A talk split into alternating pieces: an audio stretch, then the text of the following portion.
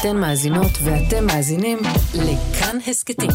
כאן הסכתים, הפודקאסטים של תאגיד השידור הישראלי.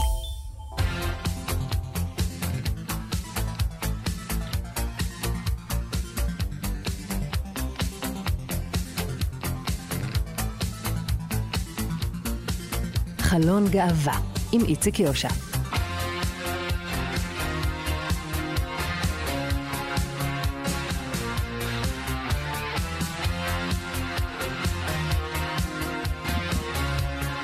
שלום לכם, אה, מאזינות ומאזיני כאן תרבות. מיד אנחנו נדבר כאן על עוד אה, מבנה משפחתי להט"בי. אנחנו נדבר על הורות משותפת, על המאפיינים שלה ואיך רואים אותה הילדים שגדלים בהורות משותפת. משותפת.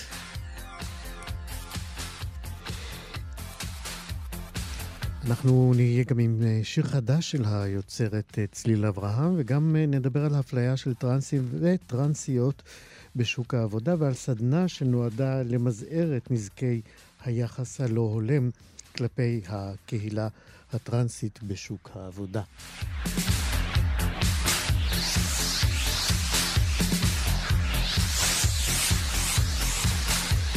בצוות היום טל ניסן עורכת משנה ומפיקה, שלומי יצחק הוא טכנאי השידור, אני איציק יושע. מיד מתחילים. חלון גאווה המאבק על הזכות לפונדקאות של הומואים בישראל קצת האפיל על אה, מופעים אחרים בתמונת ההורות של אה, להט"בים בישראל.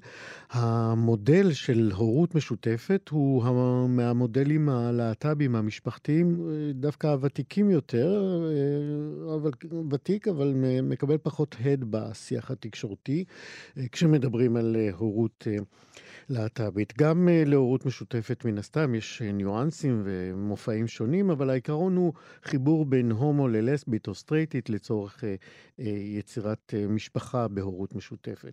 בישראל חיים כיום לדעתי מאות ואולי אפילו אלפי, אני לא, אני לא יודע אם יש נתונים על זה, ילדים שגדלו בתוך המסגרת המשפחתית הייחודית הזאת. עוד מעט אנחנו ננסה לשמוע כאן מה אומרים הילדים האלה על החיים, על הגדילה ב... בתים אה, נפרדים, על הורים שהם אה, אינם בני זוג, על אה, המורכבויות שהועמדו בפניהם במעלה שנותיהם. החסידה הוא מיזם להתאמת פרטנרים להורות משותפת שייסדה חברת הכנסת לשעבר מיכל בירן. במסגרת המיזם הזה ניתנים שירותי היכרות וחיבור בין גברים הומואים לנשים סטרייטיות או לסביות שמבקשים להקים תאים משפחתיים של הורות משותפת. בשבוע שעבר התקיימה במסגרת המיזם הזה הרצאה של הדוקטור אה, אילן טבק אבירם, שהוא פסיכולוג קליני ומטפל בקהילת הלהט"ב. אילן הוא האורח שלנו עכשיו. בוקר טוב, אילן. בוקר טוב.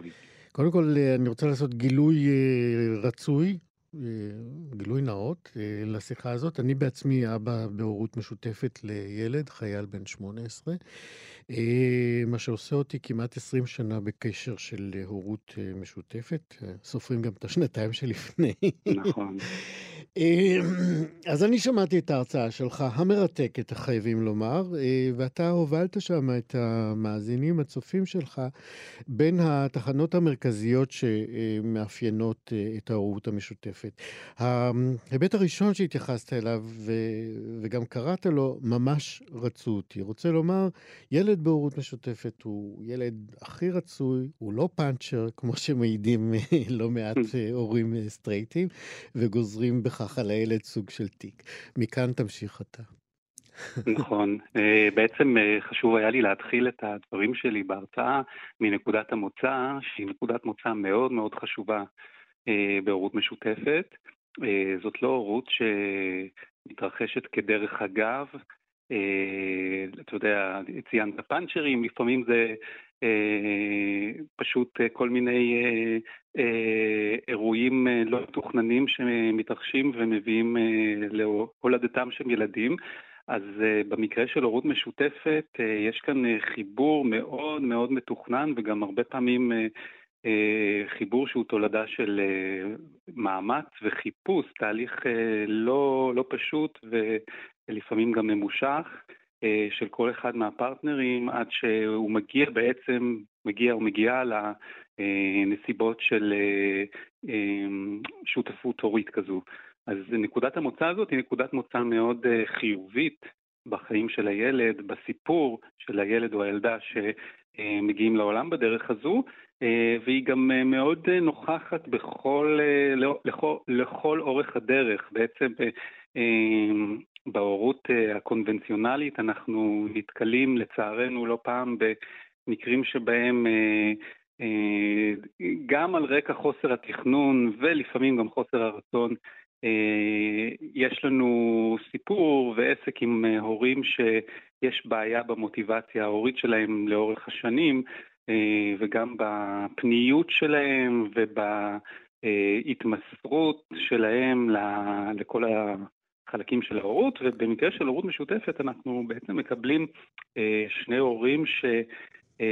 בעצם חולקים גם את החובות, את הזכויות, את הזמנים, אה, ו- ורוצים יותר, זאת אומרת, יש לנו פה תיאבון אה, מוגבר, והתיאבון לילד והרצון והכמיהה אה, מורגשים לא רק בשלבים שלפני, בשלבי ההיריון, אלא גם כשהילד כבר אה, אה, מתפתח. כן, ו- ויש... ועמדת על זה בהרצאה שלך נכון. במעלה הדרך, על, על השחיקה ועל האופציה של אה, להתרענן אה, אה, בתוך הקשר הזה, כשהילד נכון. נמצא אצל ההורה האחר.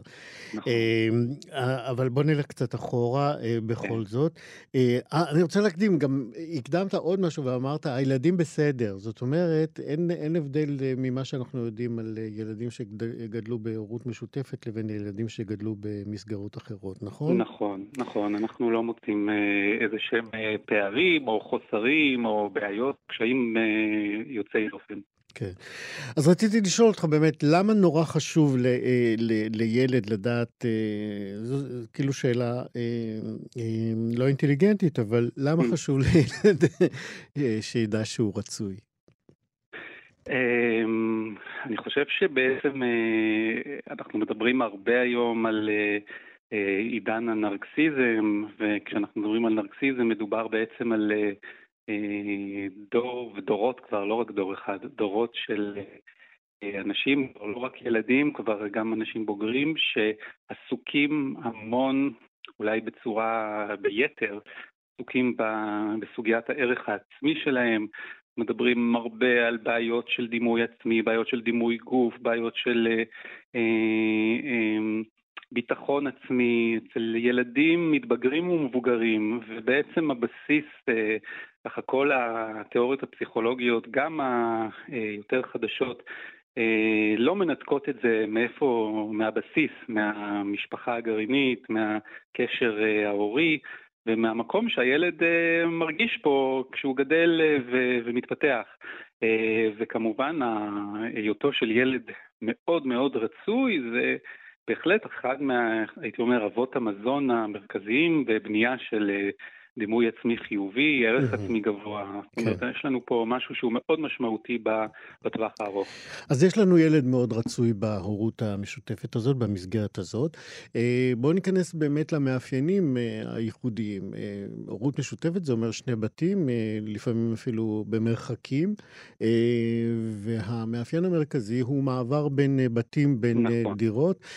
למעברים האלה יש משמעויות, יש מורכבויות משל עצמם. נכון. נכון. בוא נדבר על המעברים האלה. נכון, מעברים, בכלל מעברים אה, אצל ילדים זה, זו סוגיה שגם ילד שגדל בבית אחד מתמודד איתה, כי הוא עובר במהלך יום שגרתי. מסגרות. אה, המון מסגרות וגם אה, כל מיני מצבים, ויש ילדים שיותר אה, קל להם עם מעברים ויותר זורמים עם מעברים, וילדים שיותר קשה להם, יותר נתקעים, זה בהחלט אה, איזושהי סוגיה אישיותית מולדת, אבל היא גם מושפעת מהנסיבות. עכשיו, יל, יל, ילדים שגדלים בהורות משותפת יותר חשופים לזה, כי הם אכן נדרשים, בדומה בעצם לילדים של הורים אה, שנפרדו, רק שפה אין לנו את סיפור הפרידה, זה, זה, בזה אולי עוד ניגע אחר כך, אבל אה, יש לנו את סוגיית הצורך לעבור אה, מבית לבית, אה, כשהמעברים אה, נעשים לפעמים דרך המסגרת, זאת אומרת בבוקר מביא הורה אחד אה, לגן, אה, אה, ובסיום היום ההורה השני אוספת.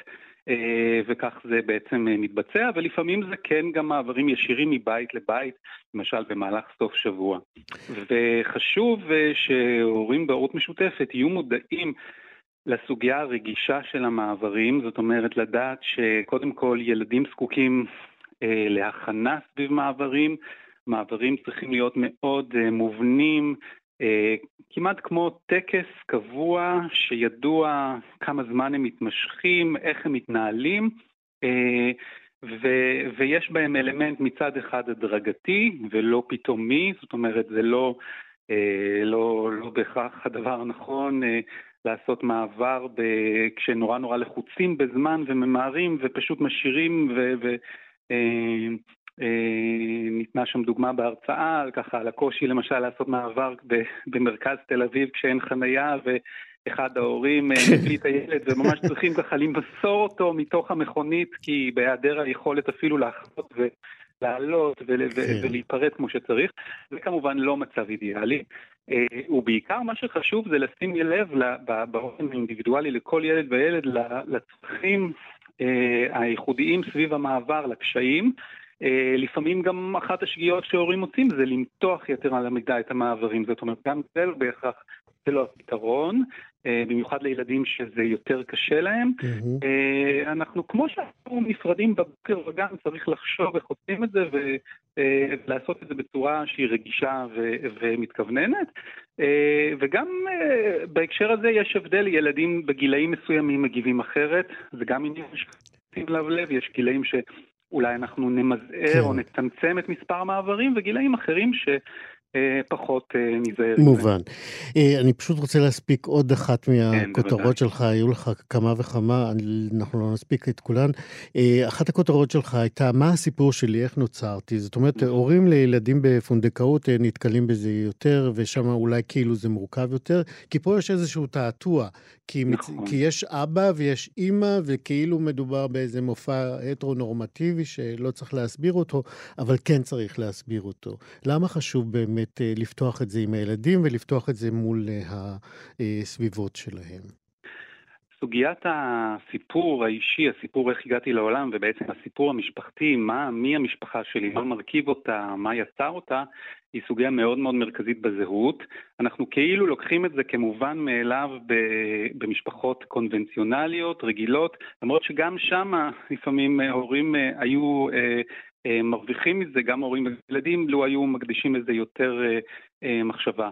אבל במיוחד כשיש משפחה שהיא שונה, ומיוחדת, מאוד חשוב שהילדים יהיו מגיל מאוד צעיר מצוידים בעצם באינפורמציה הנכונה ככל האפשר לגבי הסיפור שלהם, לגבי מרכיבי המשפחה שלהם, מה מחבר בין ה...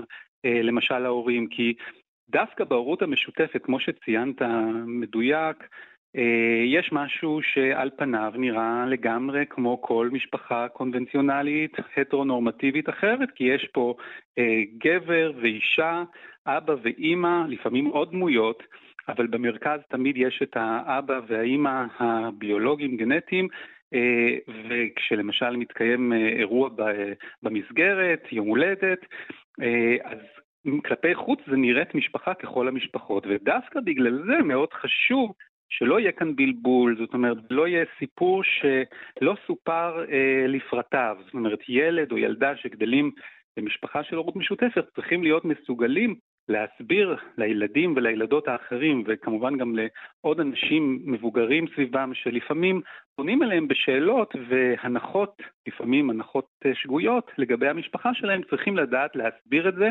בצורה אה, גם ברורה וגם אה, להרגיש מאוד בנוח ולא להרגיש מבוכה למשל מזה שאבא הוא הומו, או להרגיש מבוכה עם זה שאימא היא אה, רווקה שלא מצאה זוגיות. צריך גם בסיפור המשפחתי להתייחס לכל העובדות, גם אלה שכביכול הן פחות נעימות חברתית, או אולי מעלות איזשהו קושי או מבוכה, ודווקא ככל שאנחנו מספרים את זה, ומספרים את זה בשלבים מוקדמים בהתפתחות, אנחנו למעשה אה, פותרים את הפלונטר הזה ומנטרלים אה, אה, את ה... הפצצה הזו, כי זה כבר לא issue. ברגע שזה ידוע וזה מונח על השולחן, ילדים מתייחסים לזה בצורה מאוד טבעית. בוא, בוא, בוא, נלך בכל זאת למקומות שעדיין יש מורכבות, וכן כן. נשארת מורכבות. יש ילדים שבכל זאת, עם זה שהם גדלו לתוך המציאות הזאת, קשה להם בגיל מסוים להסביר שאבא הומו. איך, איך, איך אתה רואה את זה בקליניקה כשהם באים אליך?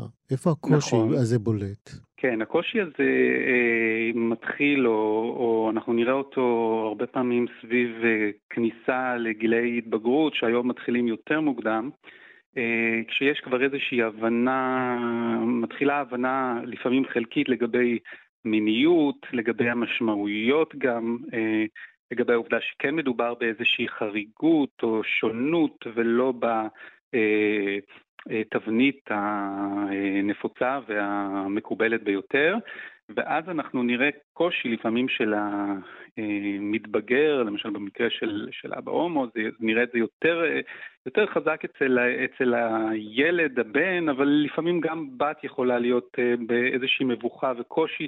מעצם העניין שעולה פה נושא שקשור למיניות. וסביב הגילאים האלה של ההתבגרות זה, זה נושא שהוא אה, מייצר אה, מתח, אה, חיכוך, חוסר, חוסר נעימות וקושי, ואז אנחנו נראה לפעמים ילדים שבגלל זה קצת מטשטשים או פחות מביאים למשל את חבריהם הביתה, או פחות חושפים את המשפחה שלהם, אנחנו נראה סוג של כניסה לפעמים לתוך איזשהו ארון, ופה צריך לזכור, וזו נקודה מאוד מאוד חשובה, שההורה אה, בעצמו היה פעם בתוך ארון ויצא ממנו באיזשהו תהליך, מוקדם יותר, ממאוחר יותר, וצריך להכיר בזה שגם הילד חווה איזושהי חוויה דומה, זאת אומרת באיזשהו שלב בהתפתחות יש איזה אה, רגע מסוים שבו פתאום נוצר גם לילד איזשהו ארון סביב המיניות, למשל, של אבא.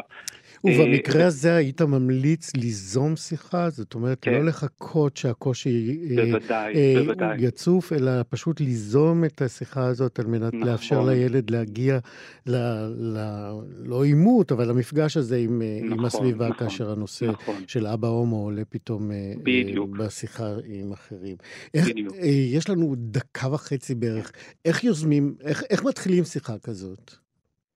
תראה, כשהשיחה הזאת בעצם היא, היא שיחה מתגלגלת, אה, היא שיחה שמתחילה בגיל מאוד מאוד צעיר, כשבעצם זה בכלל לא קונפליקטואלי ופשוט אה, מסבירים שאבא מחפש אה, חתן, או אבא רוצה להתחתן עם בן, mm-hmm. במידה ואין לו בן, בן זוג, וכמובן אם יש לו בן זוג זה הרבה יותר פשוט, כי הם מציגים את הזוגיות כפי שהיא, והיא נורא נורא טבעית לילד. כן. בגילאים יותר מאוחרים, אני חושב שכן, נגיד סביב גיל 8-9, אפשר לדבר גם על המילה הומו, ולמצוא את ההזדמנות כשהיא מוזכרת. ולאו דווקא בהקשר חיובי, ולדבר על, ה, על הפן הזה שבו יש, יכולה להיות מילה שהיא בעצם אה, עבורנו, עבור, אה, עבור אה, המשפחה, היא מילה אה, מאוד אה, ניטרלית ואפילו חיובית, שמתארת אה, איזשהו מאפיין.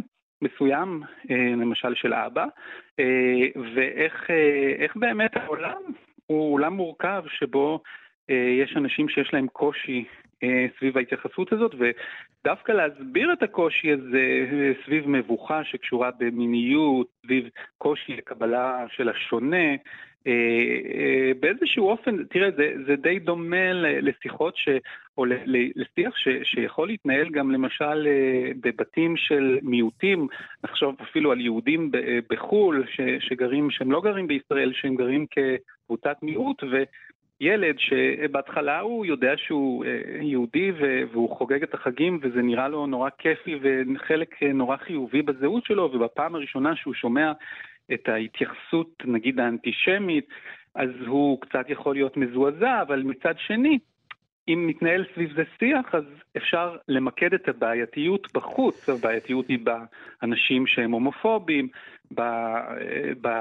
בקושי שלהם כן. לקבל את השונה, והבעייתיות היא לא אה, בבית, לא אצלנו, לא פנימה. כן, אנחנו לצער... וזה מאוד עוזר לזה.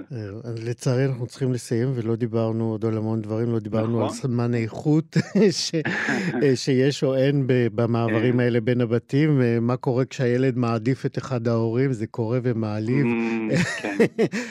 איך אנחנו שם, על השחיקה שיש להורים בבית הטרו רגיל, ואולי הורים בהורות משותפת פטורים ממנה. אבל נכון. לצערי אנחנו לא נוכל לפתח את הנושאים האלה.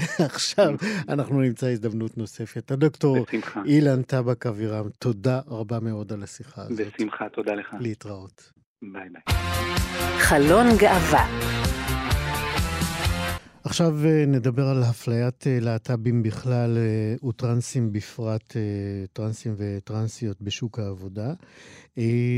נזכיר שלפני שנים אחדות פרסמה נציבות שוויון הזדמנויות בעבודה, זאת נציבות שעובדת, במש... כפופה למשרד הכלכלה, היא פרסמה דוח מקיף בעניין הזה, והכותרת שלו הייתה תחושות וחוויות אפליה של מועסקים מקהילת הלהט"ב בשוק העבודה. בישראל. ממצאי הדוח הזה הצביעו אה, בבירור על כך שמגזר הטרנסים והטרנסיות בתוך קהילת הלהט"ב הוא המגזר שחשוף לרוב ביטויי ההדרה, האפליה ואפילו עוינות אה, בשוק העבודה. אה, ובהקשר הזה, אתמול נפתחה בתל אביב אה, סדנה, סדנת תעסוקה לקהילה הטרנסית, והמטרה שלה היא הקניית אה, מיומנויות אה, וכלים אה, כלים לחיפוש עבודה עבור נשים וגברים על הקשת הטרנסית. אחת ממנחות הסדנה הזאת היא נופר שדה, שהיא רכזת תעסוקה והשכלה בעמותת מעברים לקשת הטרנסית, והיא גם האורחת שלנו עכשיו. שלום נופר. שלום, איציק, מה נשמע? בסדר גמור, מה שלומך? בסדר גמור. אז בואי נדבר על הדוח הזה. הדוח הזה שהזכרתי הוא משנת 2015. נכון. האם uh, היו לו עדכונים עד היום? אם כדוח אה, ואם כעדכונים, uh, עדכוני ביניים. אז למען האמת לא שידוע לי. חלק נראה לי מהבעיה זה גם uh, של אין מספיק מחקרים על הקהילה הלהט"בית ובפרט על הקהילה הטרנסית uh, בישראל. אמ, אז אין אה, עדכונים רשמיים. אה, אוקיי, אין לנו עדכונים רשמיים, אבל אה, מה שהיה ב-2015 הוא מספיק מטריד, הוא מכך שאנחנו חיים פה, אנחנו יודעים שלא באמת הרבה השתנה, נכון? אפשר להניח. כן, לא הרבה השתנה, גם כאילו בשטח ממה שאני רואה. אז בואי ספרי לנו באמת אה, מה, מה, א', מבחינת הממצאים של הדוח, מה, מה היה בולט בו בעינייך לגבי אפליה או הדרה או עוינות כלפי הקהילה הטרנסית? אה, קודם כל, ההבדלים המשמעותיים בין אה, שאר קהילת הלהט"ב לעומת הקהילה הטרנסית, בכל מובן אפשרי. נניח, פשוט הקהילה הטרנסית סובלת בהרבה יותר אפליה בפער נניח בין 60 ל-70 אחוז אה, מהקהילה הטרנסית דיווחו שהם חוו אפליה באיזושהי, אה, באיזושהי, באיזשהו מיקום במהלך חיפושי עבודה. זה יכול להיות ברעיונות עבודה, זה יכול להיות uh, בכל מיני תהליכי מיון וגם בעבודה עצמה. את יכולה לתת להיות... לנו דוגמאות למקרים שבהם uh, אותו טרנס, אותה טרנסית uh, שמגיעים לרעיון עבודה, איזה תגובות או איזה התנהלות גורמת להם להרגיש אה, אה, מודרים, מושפלים, מושפלות, אה, אה, אה, מופלות?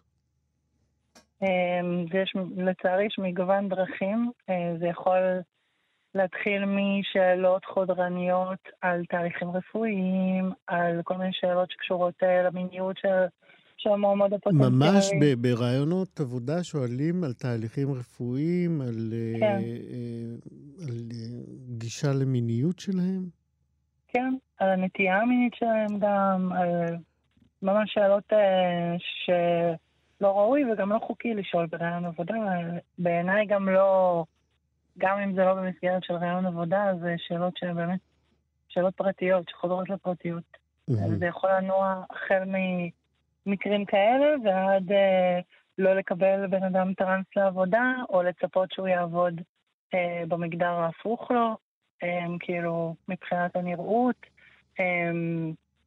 זה יכול להיות גם, זה יכול להגיע גם להטרדות מיניות, גם, גם, אם, גם אם אותו בן אדם יתקבל לעבודה. אז אפשר, הרבה פעמים כאילו יש איזה. כל מיני סוגים של הומור על חשבונו, אפילו זה יכול להגיע לפיטורים ולמנוע מ... כן. אה, מהעובד או מהעובדת אה, להתקדם בעבודה. ובגלל המציאות הזאת, אתם יזמתם אה, בעצם את הסדנה הזאת שנפתחה אתמול, נכון? נכון, אתמול היה כן. המפגש הראשון. ספרי לנו על הסדנה הזאת. כמה משתתפות, משתתפים בה? כרגע יש שמונה משתתפים ומשתתפות. Mm-hmm. Uh, אנחנו מאוד רוצים uh, להגדיל את זה, אבל זה היה סוג של פיילוט אתמול, אז אנחנו סבלניים. Um, ובעצם היא מחולקת, היא מיועדת לסדנה לאנשים, אנשים על הקשת הטרנסית, mm-hmm. הם מחפשים עבודה, מחפשים חפשות. Mm-hmm.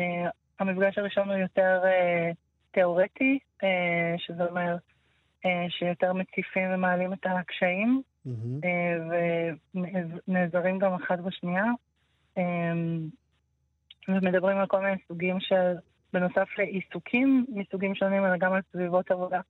על סוגים של חברות, על אמ, סוגים של... כן.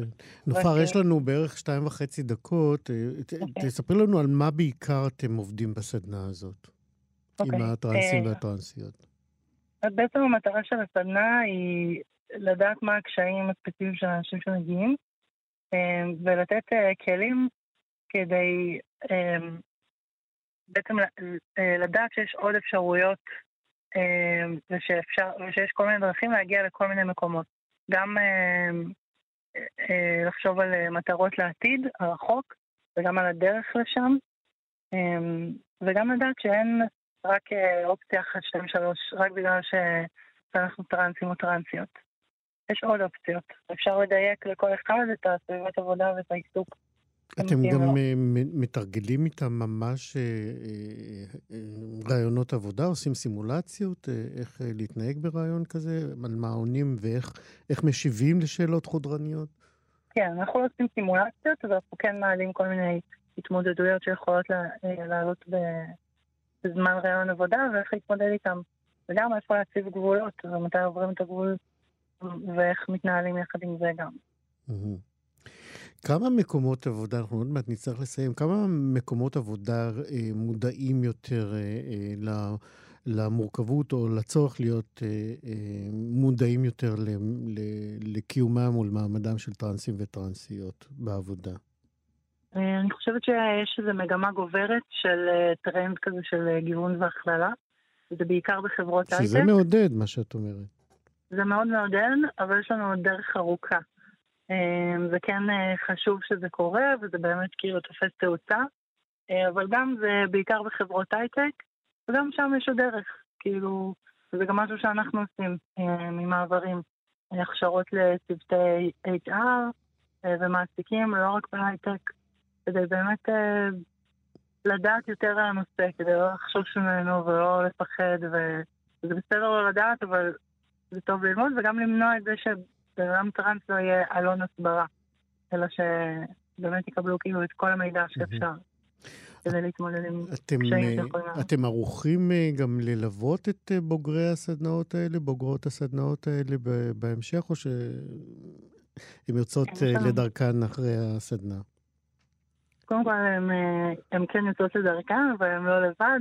גם יש לנו מגוון פתרונות לליווי תעסוקתי למי שצריכה משהו יותר אה, מעמיק וארוך טווח. אה, וגם אנחנו, יש, אה, יש איזשהו דיבור על לעשות קבוצה של לחפש עבודה ביחד בהנחיה מקצועית, כי אני מאמינה שיש לקבוצה כוח והתמודדויות של חיפוש עבודה שלא קורות, דרך אגב לאף אחד, לא רק לאנשים טרנסים, חבל, חבל לעשות את זה לבד.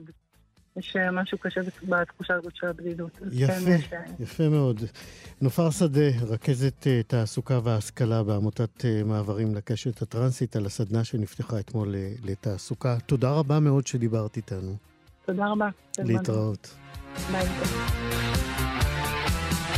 זהו, כאן אנחנו מסיימים את חלון גאווה להיום. תודה רבה מאוד לטל ניסן על ההפקה ועריכת משנה. שלומי יצחק היה טכנאי השידור. אני איציק יושע, נתראה כאן בעוד חלון גאווה בשבוע הבא. להתראות.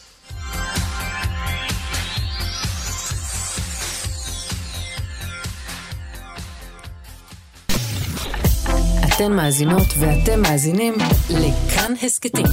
כאן הסכתים, הפודקאסטים של תאגיד השידור הישראלי.